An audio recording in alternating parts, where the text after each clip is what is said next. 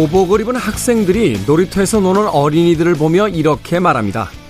가만 생각하면 저 때가 참 좋았어. 또 직장인들은 교복을 입고 지나가는 학생들을 보면서 말하죠. 그래도 학교 다닐 때가 좋았지. 그저 공부만 열심히 하면 됐잖아. 또 퇴직한 어르신들은 이른 아침 피곤한 몰골로 비몽사몽 출근길에 오르는 직장인들을 보며 말합니다. 힘들어도 일할 수 있을 때가 좋은 거야. 삶을 반대로 바라본다는 것이 쉬운 일은 아니지만 그래서 결국 우리의 인생은 항상 좋았을지도 모르겠습니다. 김태훈의 시대음감 시작합니다.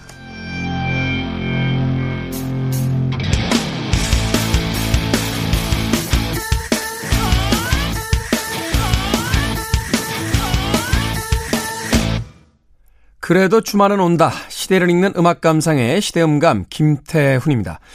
참 좋을 때다. 저 때가 좋았다. 이런 말 들어도 보고 또 여러 번 하셨을 거라고 생각이 됩니다. 한편으로 생각해 보면요. 그래서 과연 좋을 때는 어떤 때일까? 다시 한번 고민해 예, 마주시게 되는데요.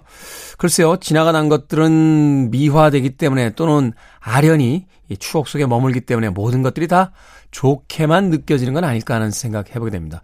저도 최근에 저보다 나이가 많으신 분들에게 몇 번 이런 이야기를 들었던 적이 있습니다. 올해 몇인가? 라고 해서 제 나이를 이야기했더니 아 좋을 때군 이라고 이야기를 하셔서 당황 아닌 당황을 했던 음, 그런 기억이 있고요.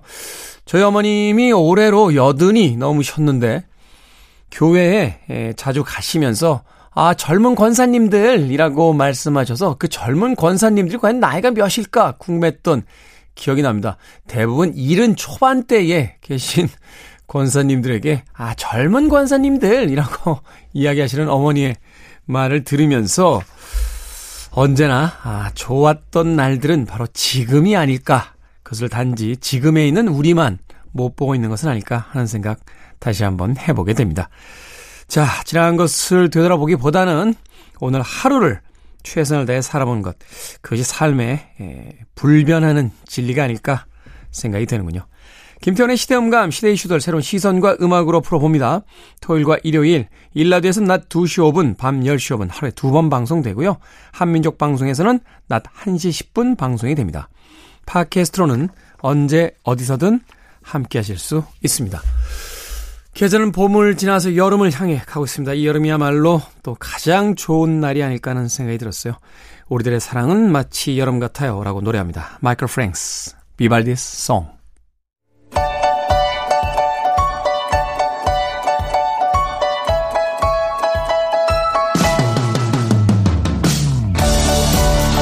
우리 시대 좋은 뉴스와 나쁜 뉴스, 뉴스 good and bad. KBS 경제부의 박혜진 기자, 산업과학부의 정세배 기자 나오셨습니다. 안녕하세요.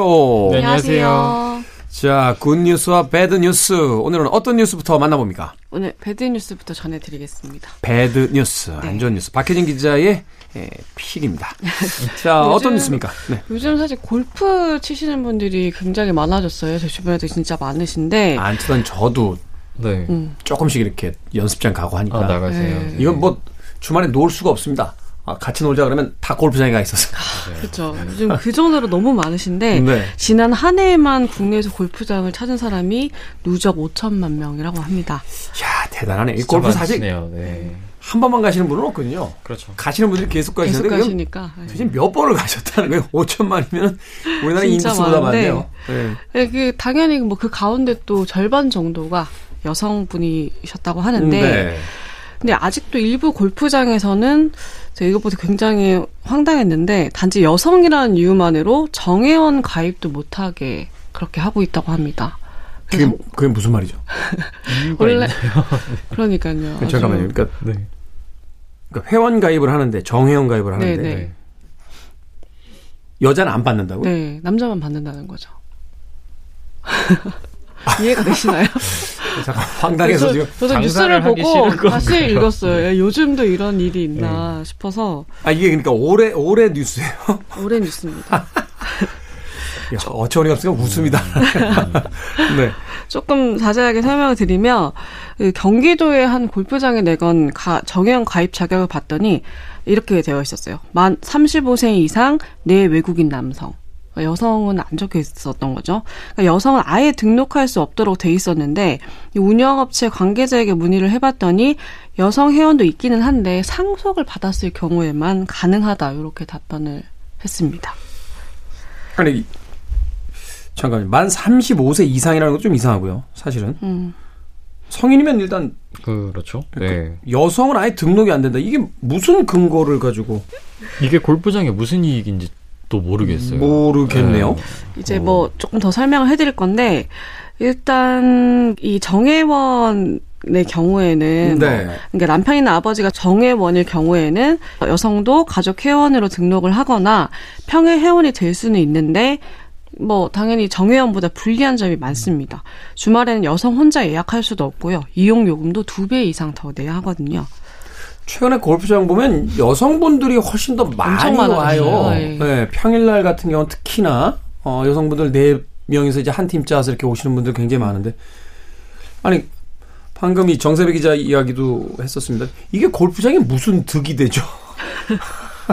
이해가 안 되네요, 정말. 이해가 안 아직까지도 이해가 안 돼요. 근데 네. 이런 골프장이 한 곳이 아니라 또 다른 골프장도 봤더니 여기도 여성을 정회원으로 받지 않고 있고 여기서 하는 말은 뭐 보관함이라든지 수용 시설이 작아서 여성 회원을 수용을 못 한다 이렇게 답변을 하기도 했습니다.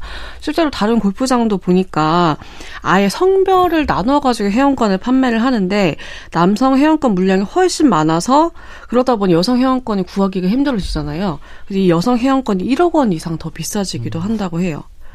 이 사실 네. 말씀드린 골프장들이 왜 이 게 무슨 득이 되냐 뭐 이런 규정이 다 있냐 하시겠지만 이게 다 30년 40년 전에 개장할 당시에 모집 요건을 아직도 고치지 않은 거라고 합니다.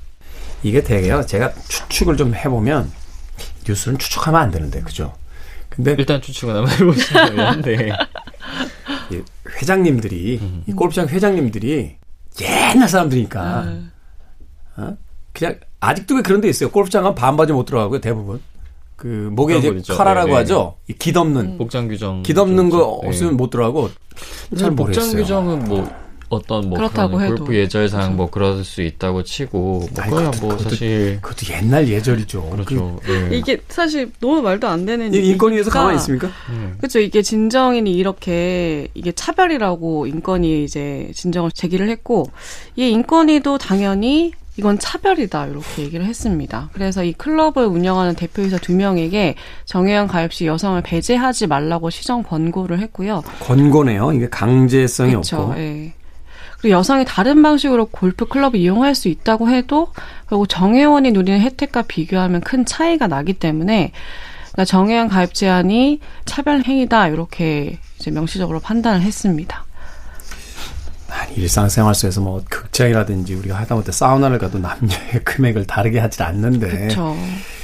이게 아무리 3, 40년 전 개장 당시에 모집 요건이라고 해도 근데 뭐 인권위에서도 얘기하면서 뭐 골프 클럽이 얘기하는 대로 개장 당시에는 골프가 좀 남성 중심 스포츠였을 것으로 보인다라고 얘기를 하긴 했는데 네, 이제는 여성 인구 그 골프 활동 인구 중에 여성 비율이 많이 늘어났잖아요.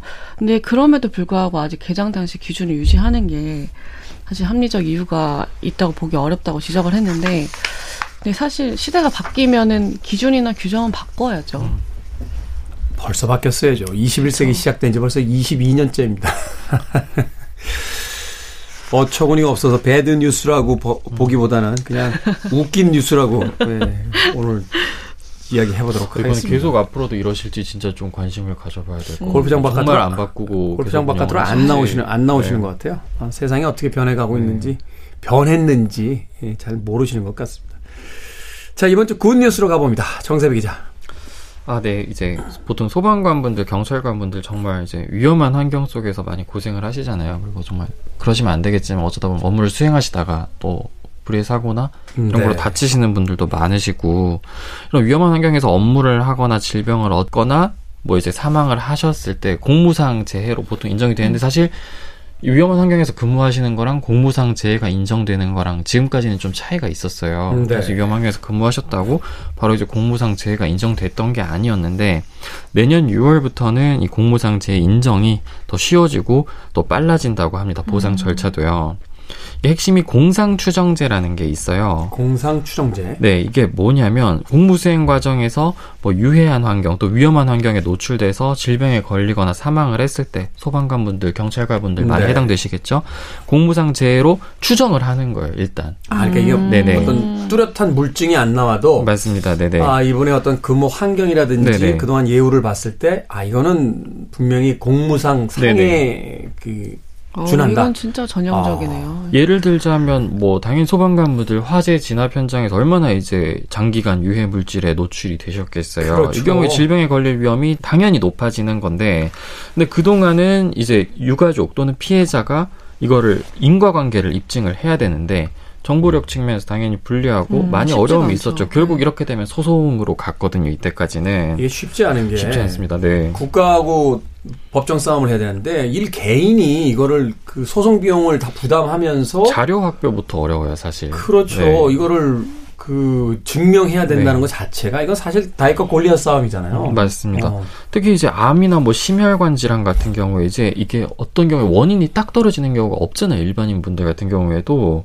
그런 경우 상황에서 업무 관련성 때문에 이게 생겼다는 걸 입증을 해야 되는데 실제로 이제 뭐 이런 사례가 있어요. 희귀 질환으로 이제 혈관 육종암이라는 걸 겪다가 사망하신 고 김범석 소방관 같은 경우가 있는데 처음에 공상을 인정받지 못하셨어요. 네. 그러다 보니까 유족분들이 결국 소송을 제게 승소한 뒤에야 이게 인정이 됐고 그렇기 때문에 20대 국회에서 이제 김범석 법이란 이름으로 이게 공상 추정법이 한번 추진이 됐는데 이때 입법에 실패를 했거든요. 네.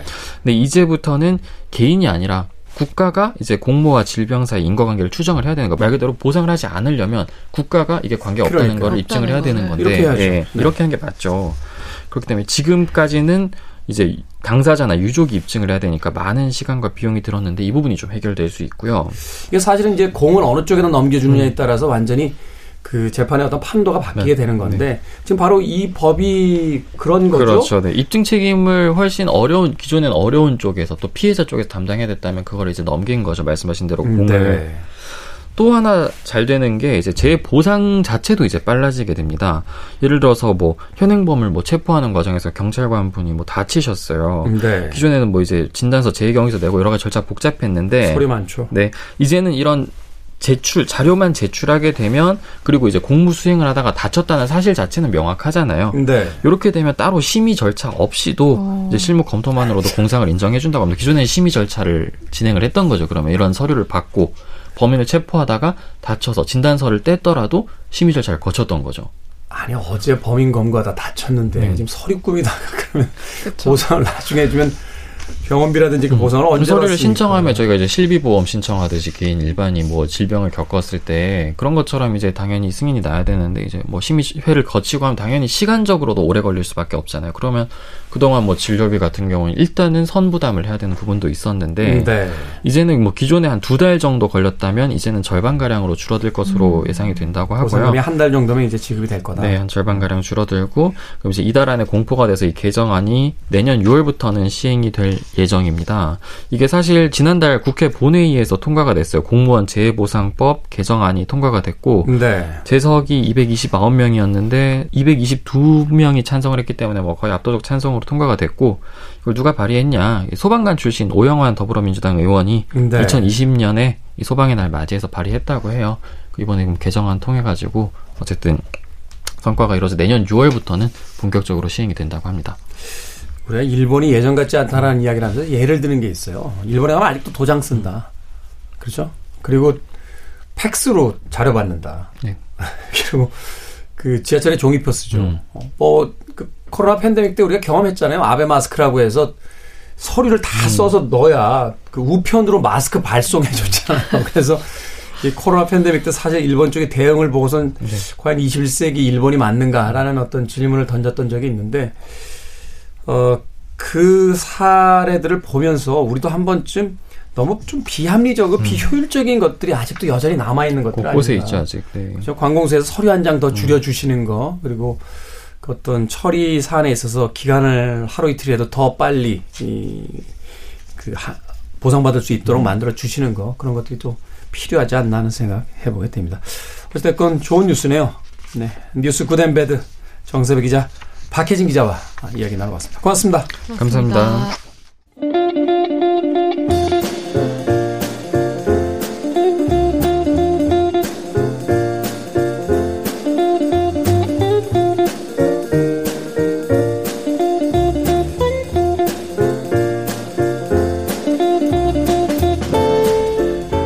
검색만 하면 원하는 모든 지식을 얻을 수 있는 세상이지만 검색으로 절대 나오지 않는 그 너머의 것들이 바로 책 속에 있습니다.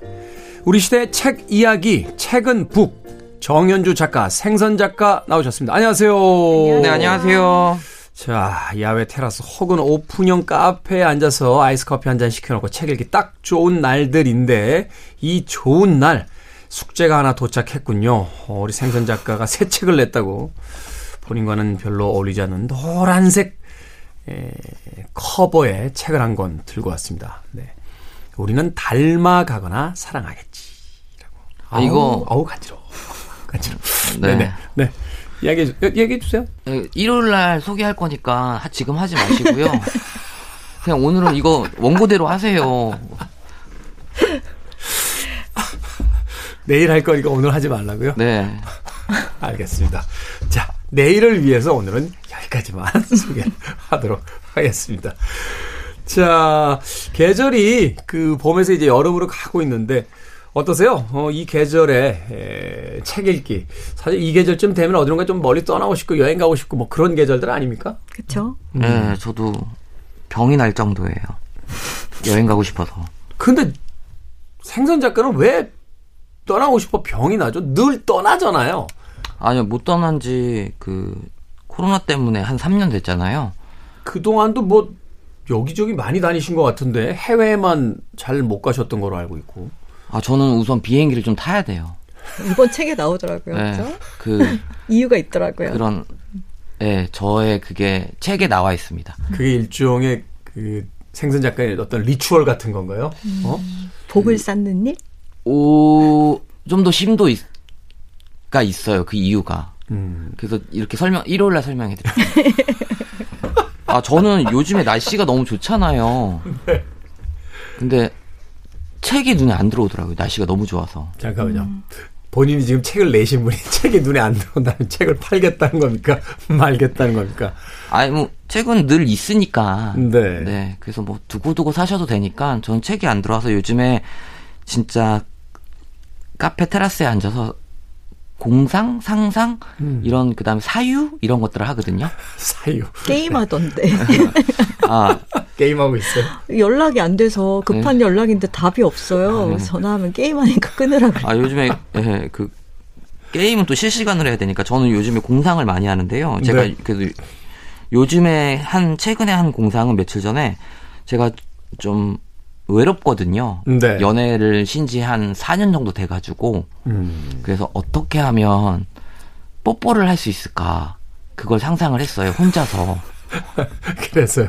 그래서 그걸 책에도 찾아보고 인터넷에도 검색해봤거든요 혼자 네. 뽀뽀하는 방법 혼자 뽀뽀하는 방법. 네. 근데 안 나오더라고요 엽기적이군요. 네. 그래서 곰곰이 생각을 해봤거든요 그래서 내 몸을 이용해서 어떻게 하면 혼자서도 뽀뽀하는 느낌을 날 수 있을까 생각했는데 그러다가 제가 발견했어요 뭐죠? 입술을 두 입술을 꼭 다무는데 그거를 이렇게 다무는 게 아니고 입술을 안쪽으로 말아서. 말아서 음. 한 다음에 그 말아 들어가는 부분이 있잖아요. 네. 그럼 혀를 혀를 그 거기 그 입술에다가 문지르면 약간 뽀뽀하는 느낌이 나더라고요.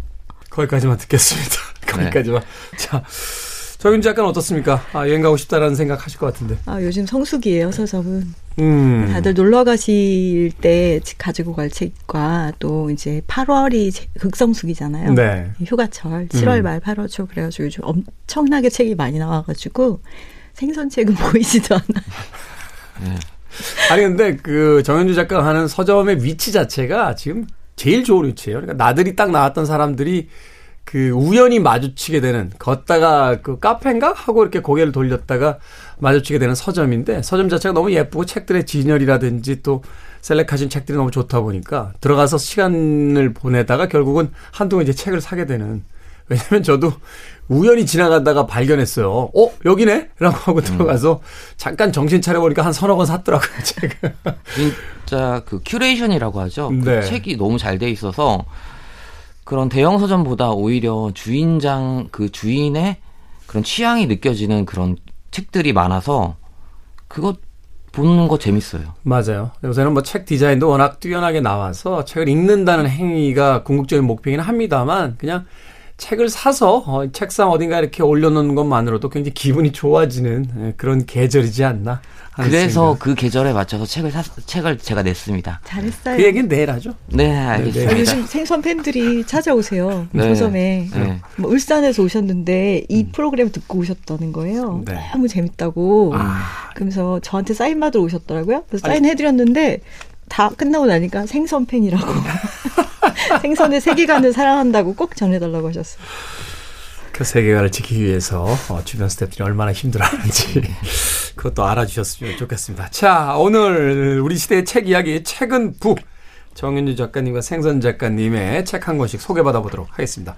오늘은 누가 먼저 골라주셨죠? 네, 제가 골라왔고요. 네. 지금 방금 전까지 한 얘기랑 이렇게 통하네요. 제목은 세상에서 가장 아름다운 곳 동네 책방. 동네 책방. 이라는 음. 제목이고, 네. 저자는 동네 책방 대표들 스물 세 명이 네. 모여가지고 만든 책이에요. 아, 책방 주인들끼리 모여서? 아, 이거는 이제 출판사가 하나 있는데 좀 대형 출판사거든요. 거기가 지금 40년 된 기념으로 네. 만든 책이에요. 음. 근데 그 대표님이 작년에 에세이집을 낸 거예요. 그래서 이제 어, 뭔가 재밌는 걸 해보고 싶다. 그래서 공지를 올렸어요. 생선도 잘 들어두세요. 네. 공지를 올렸어요. 부르시면 어디든 갑니다. 음. 북토크 하러 갈게요. 음. 이렇게 했던 이제 23곳의 동네 책방에서 이분을 초대했어요. 아.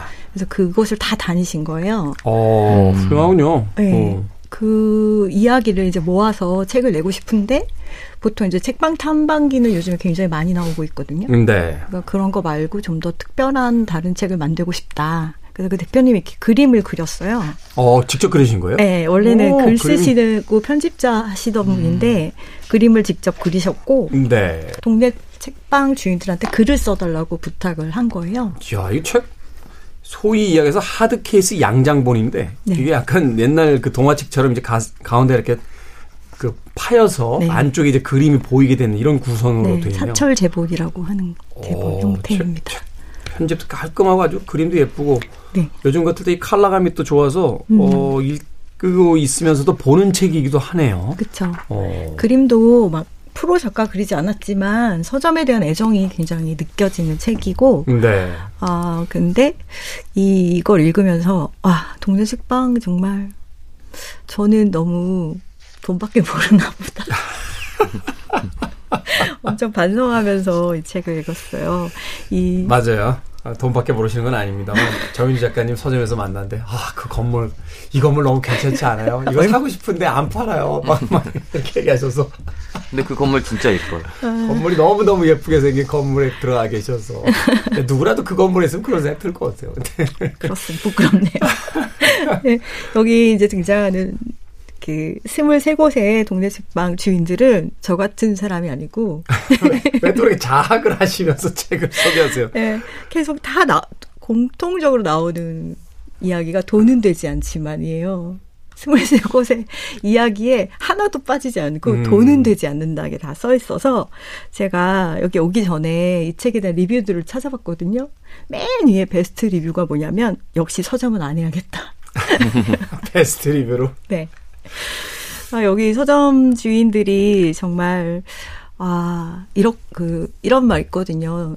서점이 없는 동네는 동네도 아니다. 음. 그래서 이 서점들이 가지고 있는 정체성이라는 게 일종의 그 동네 사람들의 공동체.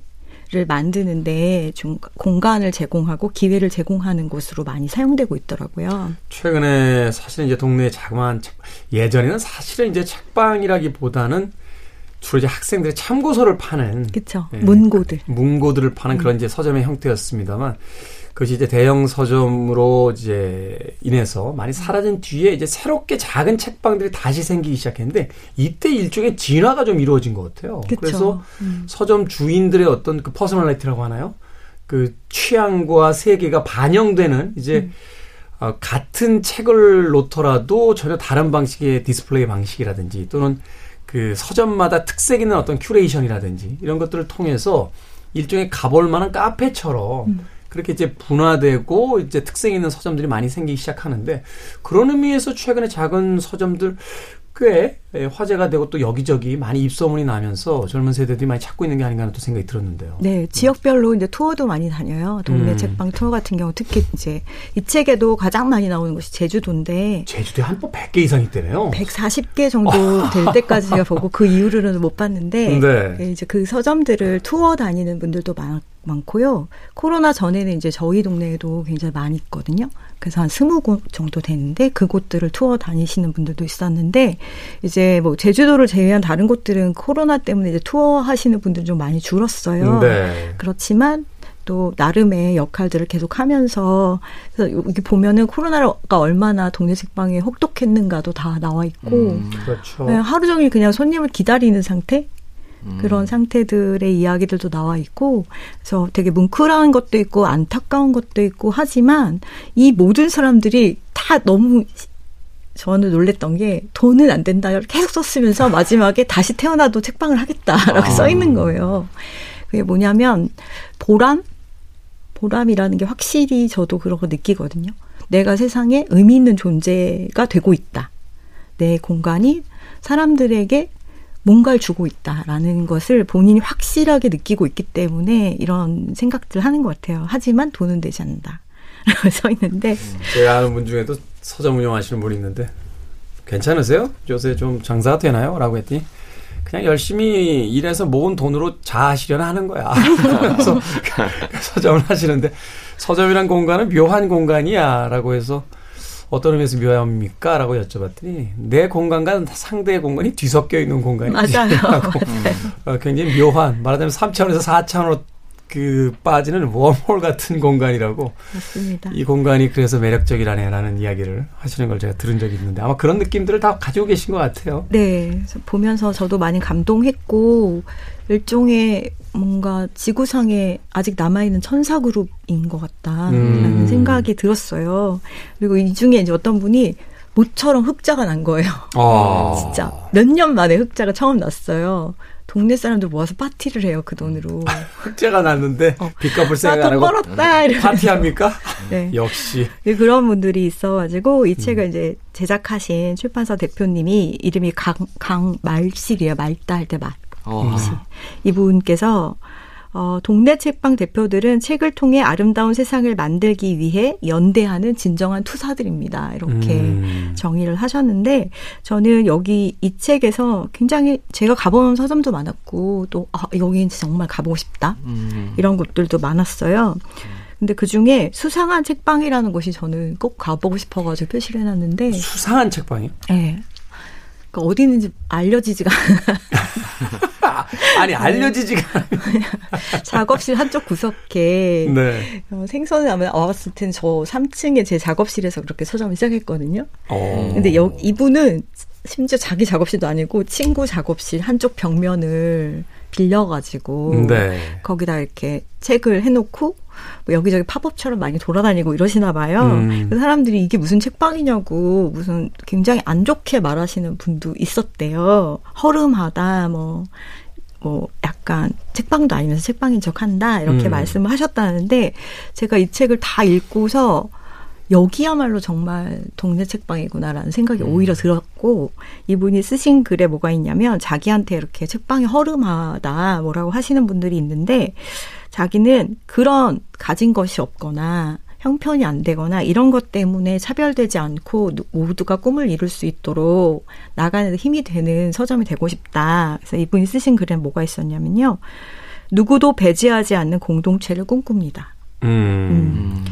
어, 그러기에 동네 책방만한 곳은 없을 테지요. 누가 많이 가졌고 적게 가졌는지, 누가 더 배웠고 덜 배웠는지, 많고 적음과 더와 덜은 중요하지 않습니다. 이랬는데 이 책을 읽으면서 제가 또 놀란 게 책방 주인들이 글을 너무너무 잘 써요. 어. 음. 음. 다 감동적인 부분들이 굉장히 많았고 또 이거는 보도를 통해서 알려진 부분들도 많은데요. 그 노란 우산이라는 그림책 서점이 있었어요. 네. 거기가 이제 음 1호점, 2호점 이런 식으로 있는데 한 곳이 누전으로 인해서 불이 난 거예요. 음. 그래서 그 내용을 동네 책방 네트워크라고 네트워크 있거든요. 그분이 올렸어요. 음. 거기가 이렇게 불이 났대요. 그랬더니 사람들이 돕고 싶다. 음. 그래서 그 돕고 싶다는 마음을 동네 책방 주인들이 다 나눈 거예요. 음. 그래서 인스타그램 같은 데다가 일제히 올린 거예요. 음. 하룻밤에 7천만 원이 모여가지고 와. 손에 났던 거를 다 메꾸고 다시 음. 공사를 해서 다시 오픈을 했거든요. 뭐 그런 이야기들도 있고 그런 거 보면 동화 같은 이야기네요. 네, 그래서 진짜 처음부터 끝까지 책도 동화책처럼 디자인돼 있는데 동화 같은 네. 이야기가 그 책장 안에서 펼쳐지고 있군요. 네, 그래서 나만 속물이네 이러면서 해서 읽었어요. 그리고 이제 제가 또 좋았던 거는 책 자국이라는 것도 되게 재밌더라고요. 그 서점이. 근데 거기 분은 뭐라 그랬냐면 사람들은 책을 읽기 싫어서 안 읽는 게 아니고 책의 진심을 몰라서 책에 가까이 갈 수 없을 때가 많다. 음. 그래서 그 진심을 드러나도록 하게 만드는 것, 그것이 책방 주인이 할 일이다. 그런 이야기들도 저한테 되게 많이 와 닿았고요. 전체적으로는 이제 공동체와 연대에 대한 얘기가 많아서 요즘 뭐 사람 사는 이야기 모처럼 느낄 수 있는 책이었어요, 음. 저한테는. 그렇군요. 네. 근데 저도 이제 책을 쓰는 작가다 보니까 동네 책 책방에 관심이 많아서 이제 인터넷으로 많이 소식들을 본단 말이에요. 네. 근데 저는 이제 우리 정현주 선배님한테 이제 궁금한 게 그 서점에서 큰 서점에서는 할 수 없는 동네 서점에서만 할 수 있는 이벤트들이 있어요. 음. 독자들하고 그다음 손님들하고 할 수 있는. 근데 그런 이벤트들이 겹치는 게 너무 많아요. 그렇죠. 음. 그러니까 제가 볼 때는 서로가 서로를 베끼는 거예요. 뭔지 아시죠? 알죠. 라디오 같죠? 네, 음. 그래서 저는 TV도 그래요. 네, TV도 그렇죠. 네. 그러면 그게 이제 아까 전에 말씀하신 것처럼 연대라든가 이런 것하고는 좀 관계없이. 근데 그거는 사실은 어느 정도는 허용을 해줘야 된다고 저는 생각이 되는 게 음. 세상에 어떤 유행이라는 것이 그런 식으로 이제 만들어지고 또 그, 그 안에서 그 유행을 이제 벗어나기 위한 또 다른 또 어떤 고민 뭐 이런 것들이 필요하지 않나 하는 생각도 해보게 됩니다. 너무 비판적으로 전 얄밉던데. 얄미운 거 사실이고. 뭐 그렇긴 한데. 네, 그래요. 네.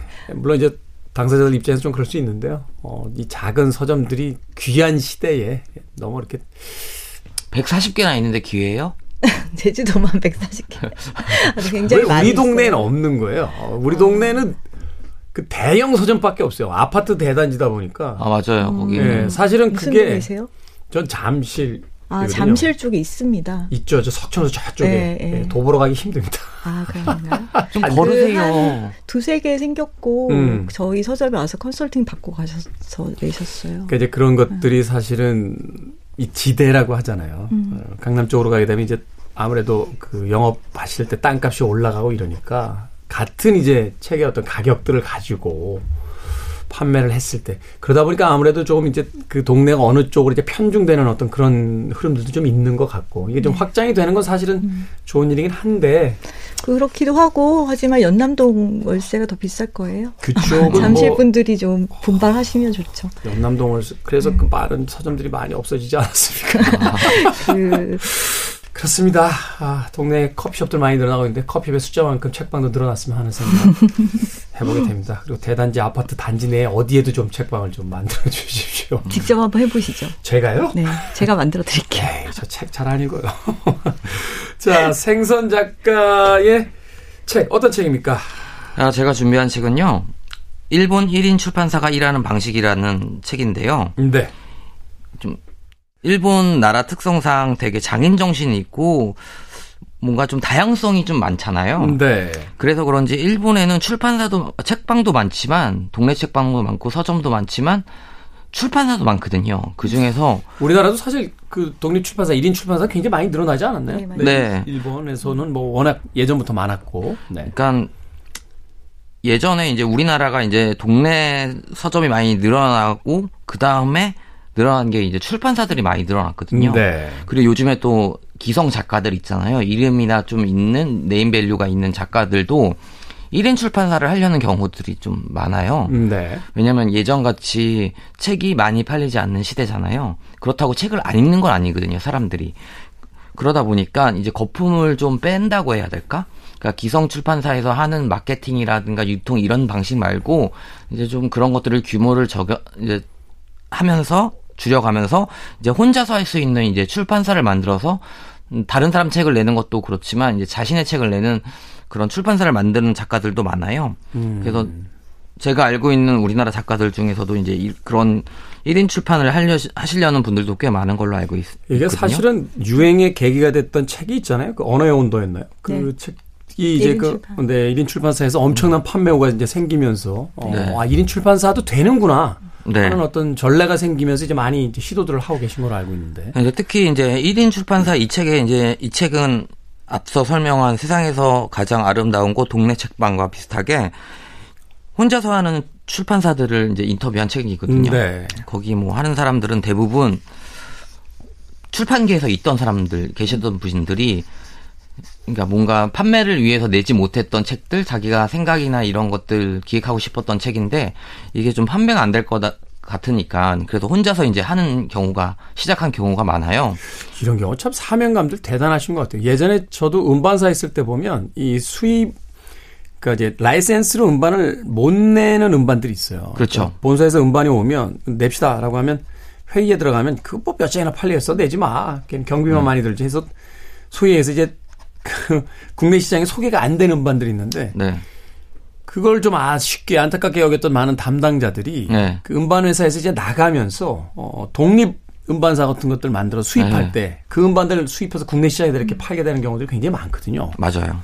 그래가지고 여기 책에는 아, 정말 좀 재밌어요. 진짜 일하는 방식이라든가 예를 들어서 뭐 어떤 그 1인 출판사 편집자는 아기가 나서 이제 일을 그만두게 돼야 되는데 일은 계속 하고 싶고 아이와 함께 일을 할 수 있는 그런 옷이 없을까 찾다가 자신이 직접 만든 음. 경우도 있고 해서 한데 여기도 이 1인 출판사 이 책에도 대부분 그 출판사를 하시는 분들 인터뷰를 보면 돈은 되지가 않다고. 아니, 잠깐 오늘, 오늘 두 권의 책의 주제가 돈은 되지 않습니다만인가요? 네. 음, 의미는 있고 이런 책들 하거든요.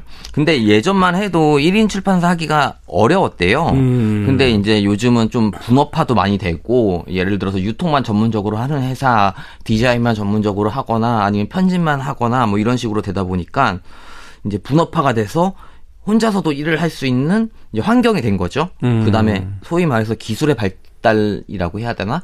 인쇄 발달이나 뭐 컴퓨터나 이런 식으로 해서 옛날에는 그 인쇄나 이런 편집하는 데 있어서 돈이 엄청 많이 들어갔다면 이제는 컴퓨터로 할 수 있는 것들이 많기 때문에 네. 가격이 확 다운돼서 많이 하는 경우도 많이 한다고 하네요. 그렇죠. 이제 뭐 컴퓨터를 통해서 자기가 편집도 할 수 있고 사실 이제 완성본 형, 형태의 어떤 책을 만들어낼 수 있으니까 결국 이제 인쇄 맡기고 유통의 문제잖아요. 그렇죠. 네. 뭐 인쇄가 개인이 맡기면 되는 거고 유통이 가장 문제인데 유통이야 뭐 적은 건수 팔고 어 그걸로 이제 또 다음 책을 또 기획을 하겠다라고 생각을 한다라면 앞서 이야기하신 또 책방 주인들끼리 어떤 네트워크가 이루어지면 네. 그런 어떤 나름의 어떤 그 최소한의 유통망은 또 생기게 되고 그렇죠. 하니까. 그리고 이제 1인 출판사의 강점은 뭐냐면 기성에 있는 대형 출판사들과 달리 1인 출판사는 나오는 책들이 한정되어 있잖아요. 혼자서 네. 일하니까 1년에 뭐 많이 내도 3, 4권 내고 음. 그러다 보니까 이제 기성 출판사들은 매달 몇 권씩 책이 나오다 보니까 그 홍보 자체도 다른 출판사하고 다른 책하고 홍보 싸움을 하는 게 아니고 이제 다음에 나올 책들하고 이제 경쟁을 하는 거죠. 내부 경쟁을. 저는 작은 데서 내고 큰 데서 내봤는데요. 작은 데서 내면은 아, 영업 능력이 좀 떨어지는 게 아닌가 해서 음. 큰 데로 옮겼더니 큰 데로 옮겼더니 다른 책들과 또 경쟁해서 밀리는 게 아닌가 해서 음. 또 작은 데로 갔더니 역시 유통에서 역시 밀리는 게 아닌가 왔다 갔다 왔다 갔다. 요즘은 많이 변해서. 네, 네, 요즘에는 진짜 많이 변했고요. 근데 음. 특히 대형 출판사는 사주 준대요. 사주면 많이 준 거예요. 네, 어. 신간, 네, 사주. 네, 일세 풀고 한 2주 정도 보고 어, 출판 기념회 한두 번 정도 했는데 반응 없으면 바로 접습니다. 네. 그러다 보니까 1인 출판사의 이제 강점이라는 건 홍보를 좀 오랫동안 진득하게 할 수 있고 음. 1인 출판사에서 내는 책들이 아무래도 전문 분야나 이제 좀 마니아층이 있기 때문에 이런 책은 유행을 타는 게 아니기 때문에 오래오래 가는 책이에요. 음. 그래서 여러분들도 이제 서점에 가보시면 이런 큰 서점, 큰 출판사에서 나온 책들은 금방금방 바뀌거든요. 네. 책들이. 근데 가장 이제 오래 살아, 살아남은 책은 이제 작은 출판사에서 1인 출판사에서 낸 책들은 이제 이 책에만 이제 홍보를 하고 알리는 과정이 좀 오래 걸리죠. 아무래도 큰 출판사들에 비해서 크게 길게 가는 것 같더라고요. 그래서 한편으로는 이, 그, 이 점도 되게 매력적인 것 같고 음. 특히 이제 동네 서점과 연대를 많이 해요. 1인 출판사 같은 경우에는 왜냐하면 대형 출판사 같은 경우에는 아무래도 유통이라든가 이런 것들은 직거래라고 하죠. 네. 직거래를 해주는 경우가 좀 드물거든요. 그리고 조건도 음. 까다롭고 그렇죠. 그러다 보는데 그렇지만 1인 출판사 같은 경우에는 이제 뭐 유, 달리 유통 회사를 거치지 않고 직거래를 많이 해주다 보니까 아무래도 동네 출판사들, 동네 서점들하고의 거래와 연대를 통해서 이 판매를 좀 더 길게 갈 수도 있고, 그다음 오히려 그러다 보니까 동네 서점에서도 더 애정이 있는 거죠. 음. 그래서 이 책은 이런 1인 출판사가 일하는 방식에 대해서 담고 있거든요. 그래서 만약에 서점 말 서점이 좀 힘들 것 같으면 역시 돈은 안 되지만 1인 출판사들을 생각하시는 분들은 한번 읽어보셔도 좋을 그, 것 같아요. 아, 며칠 전에 그 도서전 있었거든요. 아, 네네. 서울국제도서전 끝나고 출판사 대표님들하고 얘기했는데 다 그 얘기 하시더라고요. 출판사가 낫습니다. 서점은 아, 안 한다고. 서점은 사실 이제 뭐 하시니까 더잘 아시겠습니다만 고정 비용 발생이 훨씬 더 많죠. 네. 네. 건물의 어떤 임대료부터 시작해서 사실 1인 출판사에 집에서 노트북 하나만 가지고 할 수 있지만 서점은 이제 실체가 있어야 되는 공간이기 네. 때문에. 근데 출판사가 없으면 또 서점도 없고. 그렇죠. 1인 출판사 요즘 굉장히 요즘 취향이 좁고 깊어지다 보니까 1인 출판사들이 소규모로 책을 내지만 굉장히 잘 길게 가는 것도 많아서 네, 고마운 마음이 들어요. 음.